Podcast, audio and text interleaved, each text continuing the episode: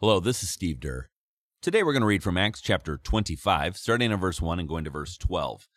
Uh, and in this, Paul has now spent two years in prison in Caesarea, waiting and waiting and waiting for something to change. And finally, Felix, the governor that was holding Paul and procrastinating on the decision of what to do with him, he was leaving, and a new governor was arriving. And his name was Festus. Festus, the new governor, inherited this whole Paul versus Jewish leaders issue. And so, will something finally change? Let's pick up the story. Three days after Festus arrived in Caesarea to take over his new responsibilities, he left for Jerusalem, where the leading priests and other Jewish leaders met with him and made their accusations against Paul.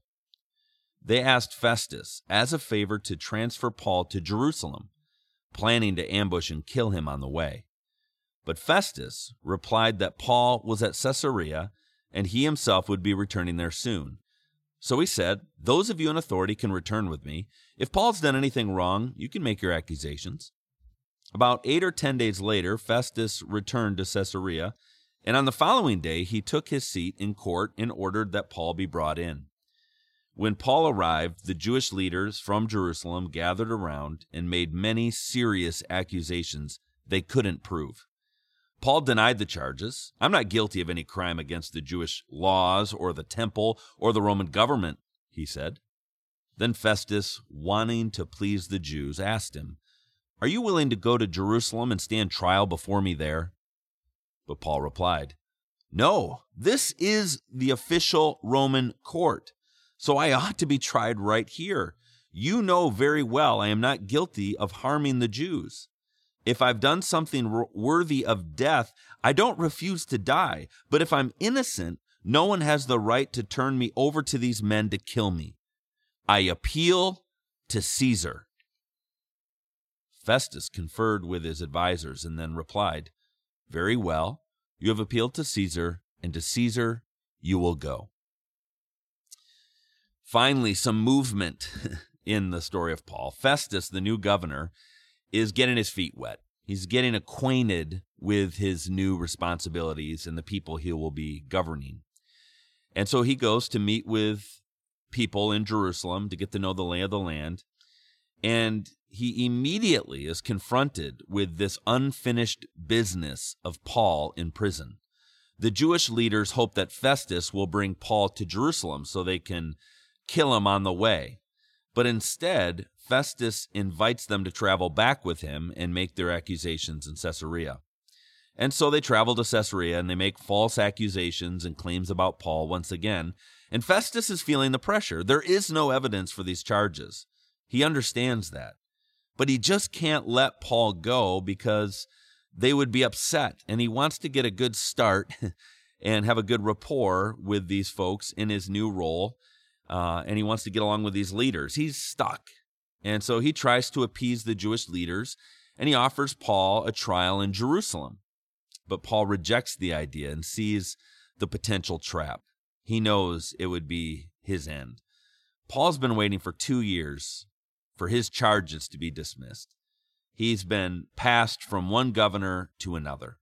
Now things seem to be turning for the worse. And so Paul asks that his trial be presented to Caesar, the Roman emperor, who at that time was Nero.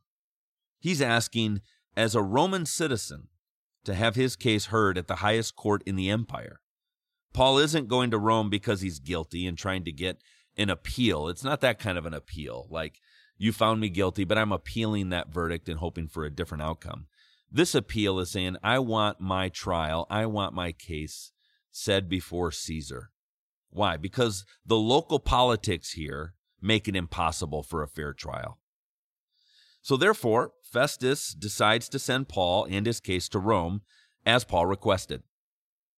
Paul, at different points in his life, has been told by God that he would go to Rome, that he would present the good news of Jesus before rulers and authorities. And now he's finally about to go to Rome to face the accusations against him, and he's going to have the opportunity to share Jesus with the highest authorities in the land. But my guess is that this is not how Paul first envisioned he would get to Rome.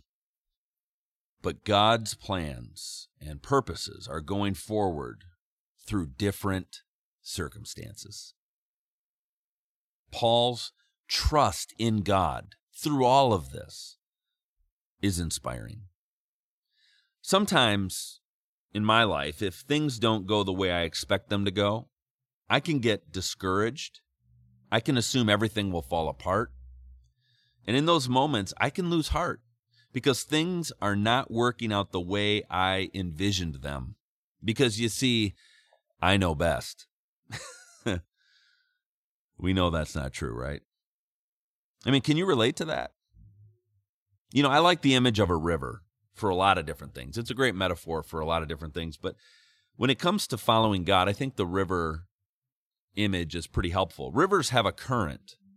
And when you walk into a river, you can feel the tug of the current wanting to pull you along.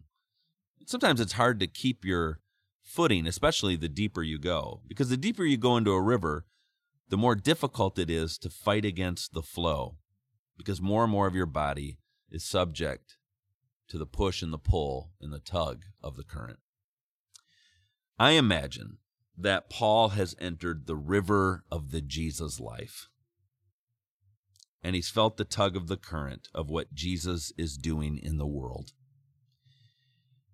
And he goes beyond ankle deep and knee deep and waist deep. And he jumps all in. Instead of fighting it and seeking to make things happen and stay comfortable and safe, he goes all in. He lifts his feet and he allows himself to get swept up in the current of Jesus' work and will. He trusts in his living King Jesus to accomplish his purposes and plans through him. Paul has placed his life in God's hands. He's placed his life in the flow of God's current. His life is not his own.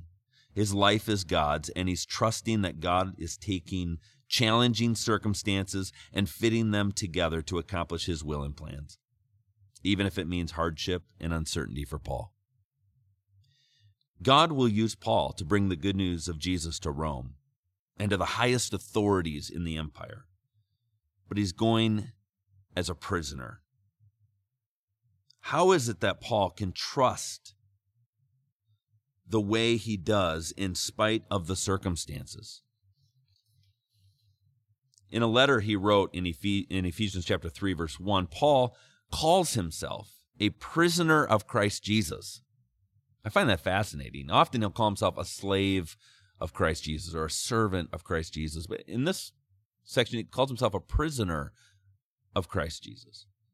Because before Paul is a prisoner of Rome or a prisoner of Jewish leaders, he's first and foremost a prisoner of Jesus. What is he saying? He's become a captive of Jesus. His life is fully given over to Jesus and his mission. So, how about us today? Where in our lives are we sensing God's current and tug to follow him? Where have we been afraid to trust him? Where are we fighting against him or find ourselves losing hope because things are different than we expected or desired?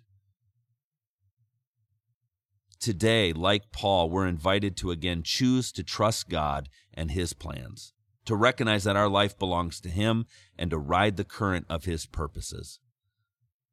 And so, what is God saying to you today? And what will be your response? Today, I'd like to pray Paul's blessing in Romans 15 13 for us and for you. Let's pray. May the God of hope fill you with all joy and peace as you trust in Him, so that you may overflow with hope by the power of the Holy Spirit. In Jesus' name, amen. Have a great day in the river of God's love. We'll see you.